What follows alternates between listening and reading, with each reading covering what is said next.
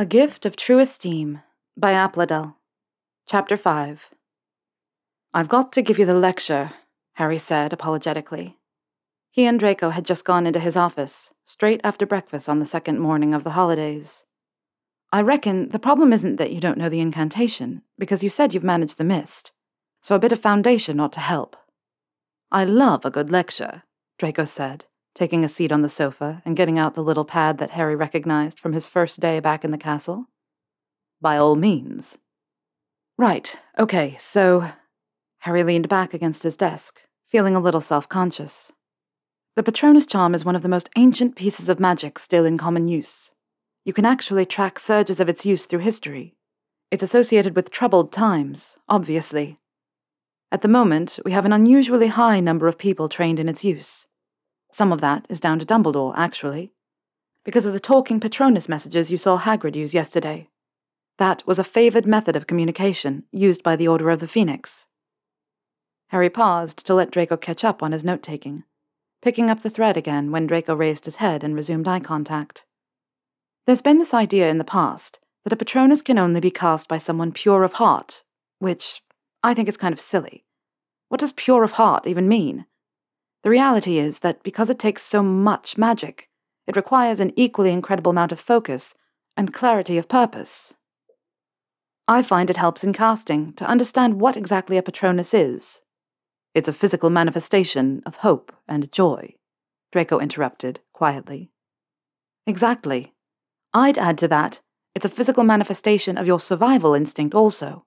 And since a Dementor is a sort of personification of despair, a Patronus can drive it away. The incantation actually translates to, I summon my protector. Poetic, Draco said, scribbling in his pad. Yes, well, it works. So the most common way to summon a Patronus is to fix a powerfully positive, joyful memory in your mind. Focus on it with all your might, and then cast. Generally, I have my classes practice focusing on the memory before trying to cast the spell. All right. Draco didn't move. You should put away your notebook, Harry advised, raising his wand. Nox. The torches in the wall brackets extinguished themselves, and they were plunged immediately into a much deeper darkness than Harry had been expecting. The curtains were drawn, and it was rather dark outside anyway, as it was snowing. Potter, came Draco's voice, bemused, from the sofa. Are these theatrics strictly necessary? Shush, you're meant to be focusing. Fine. For how long? That's up to you. When you're ready to try casting, try casting. Draco fell silent then. Harry tried to keep as still and quiet as possible. The only sound in the room was Happy's slightly whistly breathing from her bed. Presently, there was a shifting as Draco rose from the sofa. Expecto Patronum. The room was illuminated by the silver cloud that burst from his wand. It hung moon bright between them for a moment, then faded away into nothingness. Draco inhaled, loudly and steadily, and cast again. Expecto Patronum. This time, the thing that exploded from his wand was a distinctly animal shape four legged, hairy, huge and dazzling in the dark office. It vanished too quickly to make out what it was, and Draco promptly dropped his wand. Did you see it? Of course I saw. Harry was so excited he could have hugged Draco. I wasn't expecting you to get it so fast. One would think you'd have learned not to underestimate me by this time, Potter. And Harry could picture exactly the whisk of his hair that accompanied that remark. I told you I've cast the incorporeal form before. I'll bet I have it perfect next time. But Draco tried twice more, and produced only silver mist, even more indistinct than his first attempt. Harry heard him throw himself back onto the sofa with a huff. Got to focus. Give me a moment. The silence that followed lasted far longer than the first time. It set Harry wondering what happy memory Draco was honing in on. His desire to ask grew stronger as he waited in the dark, though he knew it would be abominably intrusive, and he didn't dare break Draco's concentration. Harry was thinking so hard about what Draco might be thinking that he didn't even notice him get to his feet and the bellowed incantation took him quite by surprise. Expecto Patronum! This time, the enormous shape that sprang forth was perfectly clear, a shining, silver white lion, so dazzling and so huge that it obscured Draco from him completely. It opened its jaws in a silent roar, then faded away, leaving them in darkness again. Harry felt hot all over, his skin too tight. He thought of Snape's silver doe, Tonks's wolf. His mouth went dry, and he fumbled for a seat more secure than the edge of his desk. After a moment, he raised his wand. Lumos. The torches flickered into light. Draco was still staring in wonder at the place where his lion had vanished. It was so beautiful, Draco said quietly. I didn't know it would. I wasn't expecting that. Harry found his voice. There's nothing like seeing it for the first time. That bit of you that you've never laid eyes on before. Right in front of your face. Yes, Draco said reverently. Then, hesitant, Show me yours. Harry stood and raised his wand. Expecto Patronum. And the stag came at his call, as he knew it would. Quickly and easily, as a devoted old friend. With the torches lit, the stag did not appear as dazzlingly as the lion, though it was just as huge. It stepped delicately right up to Draco and lingered, nose to nose with him for just a moment before it disappeared. I wish he could be with me all the time, Draco said softly, almost to himself. My lion. Well, Harry said. He is, isn't he? A slow smile spread over Draco's face. I suppose you're right. Harry couldn't sleep that night. He tossed in his bed till Happy crept in to wake him, clearly fearing he was in the grips of a nightmare.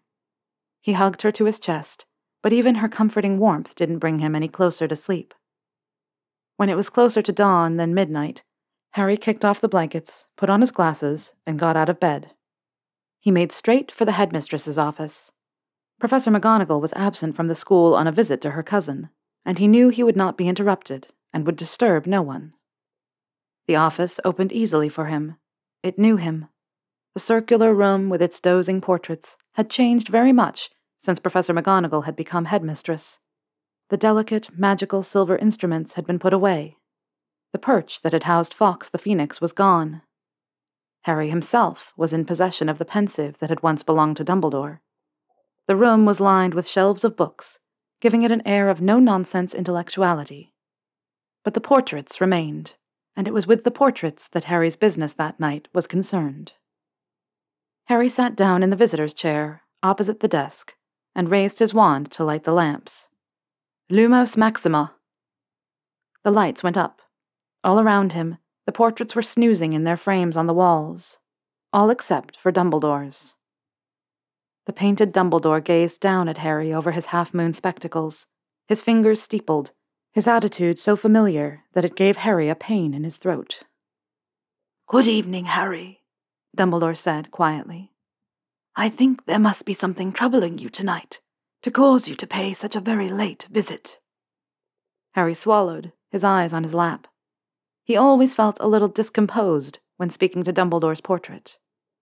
Well, yeah, but I'm actually not here to speak to you, Professor Dumbledore. Dumbledore raised his eyebrows. No? Harry fixed his gaze on the portrait to Dumbledore's left, who, like all the others, was in a deep sleep. He was slumped against his frame, the curtains of black hair tumbled over his face, obscuring it. I'm here to speak to Snape. Dumbledore looked amused. Ah. Harry tried to suppress a flicker of irritation. Yeah.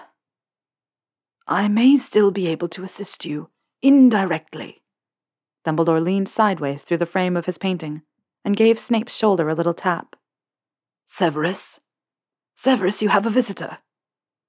Snape rotated without otherwise changing position, turning his back on the room. Dumbledore laughed outright. Oh, Severus, don't be such a baby. Harry is here to consult with you, and it is your duty to. As Potter is not and never has been headmaster of Hogwarts, I think you will find, Dumbledore, that whatever responsibilities I may have had toward him have been completely discharged. Snape interrupted harshly. Don't be so ingracious, Severus.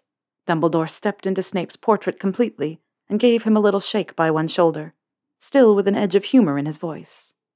It won't hurt you to see what he wants. Snape shook Dumbledore off furiously. You're one to lecture me about proper behavior toward Harry Potter. Dumbledore pushed his half moon spectacles back up his long nose. I may have been a little ruthless, but I like to think I was never rude. Leave him alone, all right? Harry burst in. He hates me, and he's always hated me. I don't know why either of us ever thought he might help me with anything. I spent seven god-forsaken years helping you, Snape snarled, and you remain as ungrateful as you were when you were a snotty little schoolboy. Harry had a rather pronged response to that remark. The first was incredulous laughter. The second was to marvel at how furious it would have made him when he was younger.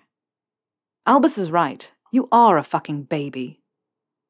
I don't think I put it in precisely those terms, murmured Dumbledore, retreating to his own frame to seat himself and look coolly venerable again.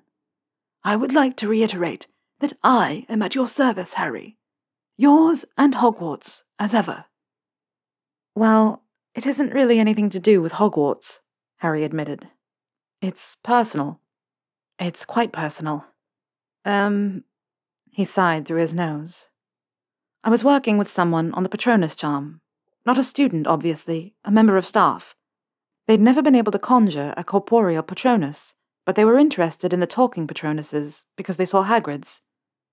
Hagrid's Patronus does you credit, Dumbledore said. I'm sorry to say that I would not have thought him capable of producing one when I taught him myself. Right, Harry pushed on. So I was helping my friend with their Patronus charm, and it was a lion. A- and Harry could feel his face heating, and he hoped it didn't show in his expression. It made me think of, um, of Professor Snape's Doe Patronus. Harry trailed off, hoping his conclusions were clear enough without finishing the thought. Dumbledore seemed to consider that for a time. How very interesting. Your friend's Patronus was an unexpected reflection on the nature of your relationship, I take it. How did they respond to the revelation? I don't think he saw it for what it was, Harry said glumly, scrubbing absently at his curls with one hand. He just said it was beautiful. I'm sure it was, said Dumbledore gently. And it made you think of Professor Snape's Patronus because, forgive me, Severus, you see these feelings as unwelcome, one sided. Snape gave a loud, false snore to demonstrate his utter disinterest in the proceedings, but Harry still thought it was rather hard on him to have his deepest secret bandied about so casually. No, Harry said slowly. I mean, that's not. That isn't what I was getting at, really. Dumbledore steepled his fingers. I see. Then what, if I may be so blunt, is the problem? I suppose. I just wanted. I'm not out of my mind to think that, am I? Not imagining things. Oh, I rather think not, said Dumbledore cheerfully. The pattern is well established. A referential Patronus evidences very, very powerful feelings indeed. Harry was beginning to feel too hot again. And it's definitely. definitely romantic. Ah, what is romance anyway? Harry frowned. Sir? It's certainly not the only sort of love that makes the world go round, is it? Dumbledore rather twinkled, and Harry felt irritable, like he was being made light of. On one hand, you yourself have a referential Patronus. Your stag reflects your admiration of your late father. There is that. Harry felt a little lurch somewhere in his midsection, but he thought it might be of disappointment rather than relief. Dumbledore continued as if Harry hadn't spoken. I dare say you know your friend better than I do. You would know his heart better than I would. There's no reason I should know how your friend feels better than you do. But then again, it wasn't me you came to consult with. It was Severus. I didn't come to ask about this specific person's feelings, Harry interrupted desperately. Just. just the phenomenon. Ah, yes, the phenomenon. We can certainly discuss the phenomenon very intellectually, very impersonally. Though, of course, you did begin by describing your friend's beautiful lion Patronus. Don't patronize me, Harry said grumpily. You're not my headmaster anymore. You're dead, and I'm 35. Dumbledore's portrait laughed merrily. Indeed. You are kind to allow a dead man a few minutes of wheezing waffle, Harry. Harry stood. I should go back to bed. Often the wisest course of action in the middle of the night. Good night, Harry. Good night, Professor. Draco was very quick to get the hang of the charm that made his Patronus speak. It only took him an afternoon of practicing with Harry. Harry had the idea of going down to the Room of Requirement for more space. They might have sent their Patronuses back and forth to each other down on the Quidditch pitch, but it was sleety outside, and Harry wasn't going to set foot out there, barring some dreadful emergency. Draco got very quiet when he realized where they were going, and he stood back against the opposite wall while Harry paced the corridor until the door to the room appeared. The room was almost larger than Harry had ever seen it when they stepped inside. Quite as long as the Great Hall, but empty. It's still here, Draco said, looking about him. I didn't think they'd be able to bring it back. It would have been the elves, I suppose. You said it was elf magic? Harry nodded. Exactly. They're the ones who mended it. They mended most of the seriously damaged bits, actually. They have a special affinity with the castle. I'm not entirely sure how it works. Elves tend to be very private about elf culture. Can't blame them, really. We made a right mess of things for them. We're lucky they still want to be here. But they do. Some elves even fled here after the war. If they had to leave wizards who were cruel or unfair to them. The elves of Hogwarts are sovereign now. They govern themselves, and we don't really have a look in at all. I couldn't tell you what their living quarters are like. They made it themselves, and we're not allowed there under any circumstances. I doubt we'd fit, actually. Draco whistled. I ought to write to Olympe. Maybe she can send a delegation. They're trying to work on a more equitable system at Beauxbatons as well, but it's been incredibly slow going. They don't really trust us to, you know, speak their minds. Harry nodded. Right, I know. They approach this stuff in a completely different way than we do. They're incredibly communal. You know, Elvish doesn't even use first person pronouns. In English, it always sounds like they're talking around things, and it was really difficult for us to understand what they were getting at for a long time. Draco looked at Harry thoughtfully. Things are so different now. That's a good thing, Harry said automatically. Hmm, isn't it? Have you been here the whole time? Since the end of the war? A sofa appeared before Harry had articulated his wish to sit down for their chat, but they both sat at once. Not exactly. Um, I sort of went a bit crackers when it all ended, about halfway through eighth year. I was actually in Janus Thickey for about a year. I didn't know that, Draco said quietly. Well, I kept it to myself as much as I could. The press was fucking awful about me. Going through my bins and all. They put it about that I was living under the Fidelius, and I let them. Anyway, a bit of Pensieve therapy, lots of blubbing and punching things and shouting at people who didn't remotely deserve it. Lots of potions. I know a bit about that, said Draco grimly. Yeah. Harry paused to smile at him. I reckon you do. So, I was doing a bit better when I came out and I was at loose ends. And Hogwarts was still being rebuilt, and it just felt like the right thing to do to help. Couldn't think of anything better to do, so I came to help. I did a bit of lifting and casting, and we just kept finding bits that we didn't know what to do with, which, you know, the place is a thousand years old, so obviously it's quite mysterious. Anyway, there's this one elf I've known since I was fifteen, and he sort of pulled me aside and told me the elves were sick of watching us blundering around, not knowing what we were doing, and trying to put our own clumsy, ineffectual fixes on things that had been originally made with elf magic. It was never going to work. And since we had sort of a special relationship, and we got each other a bit better than wizards and elves usually do, he would actually talk to me and he helped me learn how to talk to the other elves so that we could understand each other. And it was slow going, but we got everything mended. And then I was 23, and I still didn't know what to do with myself, but the castle was mended. And Minerva told me I mustn't talk such rot about having nothing to do, because obviously I should be the defense master at Hogwarts. And, uh, clearly, we agreed. Eventually. I had to do my NEWTs first. And now, here you are. Draco had leaned in at some point, one elbow propped along the back of the sofa. Harry could smell the starch in his collar. Here I am, Harry agreed. He tried not to think of the lion, with them in the room even as they spoke. What about you?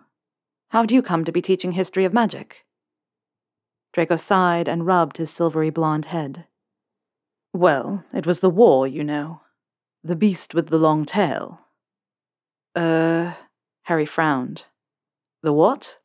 Did you say beast? The beast with the long tail. Still in the room long after it's left, Draco repeated. From the poem. Harry let out an unbecoming snort of laughter. I don't think I know that one. I forget you're practically muggle born, Draco said, but there wasn't the slightest edge of meanness to it. Henrietta Pearl's Detritus. It was published shortly after we were born, about the same fucking war we lost our youth to, and it's exquisite. I'll find it for you. I must have a copy somewhere. Are you fond of poetry at all? Not really, Harry admitted. I'll find it for you anyway. It'll be good for you to read some poetry. Polish you up a bit. Harry rolled his eyes. Oh, I can't wait for you to start improving me. Going to choose me a cravat for the Christmas feast as well. I might do, said Draco breezily. I'm sure your cravat collection is pitiful. Anyway, we were talking of me. Of course, go on, said Harry when he had finished laughing. So, I came out of the war just boiling with fury, because everyone I knew had been lying to me. The whole pureblood supremacy thing just felt like a ghastly hoax, and I was so fucking pissed off that I'd been so horribly endangered, and worse, made a fool of. Furious. That was one of the reasons I was on the outs with my mother, apart from the gay thing. I decided that I wasn't going to let that happen to me again, making a fool of myself and nearly dying to boot over an absolutely appalling lie. I mean, not the gay thing. And I thought the best way to do that is to have a better sense of our history and who we are as a people, and how we got to be who we are, and where we are, and how we are. So, history of magic. And then, the more I studied, the more I just felt sort of sick with fear that we would keep doing this to ourselves unless someone made it good and fucking clear why it keeps happening. Because it does keep happening. Not quite as dramatically every time, but there are certainly cycles and patterns that everyone ought to be aware of so we can put a stop to them. And I decided that it may as well be me who sounded the alarm. School seemed like an excellent place to start. Reach people while they still think they have something to learn. Most of us are such fucking blockheads by the time we're grown up. So arrogant. Horrible fault, arrogance, Harry said, grinning. He found he was leaning in as well. Truly. Draco stood up from the sofa, his head ducked so that his hair hid his face, though the tips of his ears were pink where they showed through it. Other end of the room, Potter. We must have our Patronus practice. He waved imperiously, vanishing the sofa nearly before Harry got to his feet. Harry went obediently to the far end of the room, feeling wrong footed and rather bereft. He was just within enough earshot to hear Draco's shouted incantation Expecto Nuntium, the enormous silver white lion erupted from Draco's wand end and came bounding toward Harry, its mane bouncing, its tail waving behind it. The Patronus passed right through Harry like a ghost might, but it was velvety warm, very unlike a ghost. It twined itself around Harry like a huge cat and bumped its great bright head against his shoulder, just barely solid enough to do so. Harry laughed and reached a hand up to stroke its mane the magic of its being whispering feather light over his fingers and sending shivers all through him from crown to toes. He'd never seen a Patronus behave this way. Even his own was never playful and affectionate with him. Stop flirting and give him the message, Draco yelled from across the room. Harry felt himself blush. The Patronus sat back on its gleaming haunches and spoke in Draco's drawling voice. If you've procrastinated as dreadfully as I have, maybe you'd like to come into Hogsmeade with me tomorrow and do a bit of Christmas shopping. Harry had finished his shopping and sent off his gifts the week before, but he didn't see why that should stop him being good company. He cast his own Patronus and sent the stag galloping at Draco with his answer.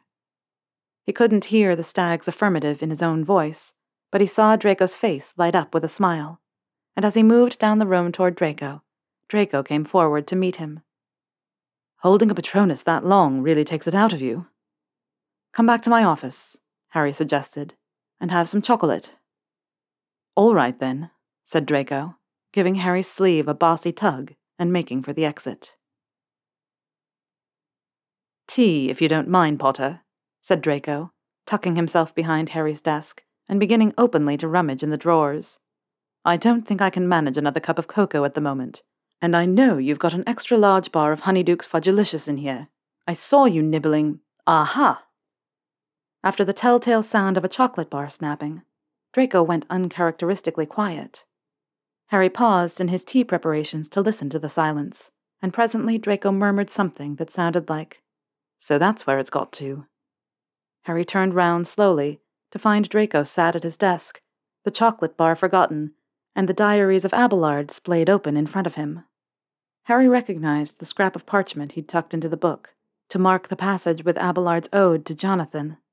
Several particularly amorous phrases about the comforts of Jonathan's body seemed to flicker through Harry's memory, and he began to feel decidedly too warm. Draco was wearing an expression of delighted discovery that made Harry's mouth go dry. Draco looked up from the book, smiling. And you told me you didn't read poetry. But there must have been something stricken in Harry's expression, because the smile slid off Draco's face, and he gently shut the book and replaced it in Harry's desk drawer, even setting the chocolate bar back on top of it. Well, thanks for today, Potter, but I think I've neglected poor Scorpius long enough. I should really be getting along to feed him. I'll see you tomorrow, I expect. Tomorrow, Harry managed as Draco hastened out of the room, shutting the door behind him. Harry sank onto the sofa beside Happy and pressed his face to her fragrant, fluffy back, waiting for the panic to abate. It wasn't that he thought Draco would jeer at him exactly. Draco was gay himself, had been disowned for it. Of anyone Harry knew, surely Draco would understand. Harry didn't expect Draco to hurt him for this. Only some tottering, fledgling part of Harry had been accidentally pushed forward before he had meant it to, and it was mortifying. Happy woke up and licked his overheated cheeks, thumped her tail against the sofa, and he hugged her tight against him and waited for his breathing to slow back to normal. ETL Echo Echoing Tales of Enemies to Lovers.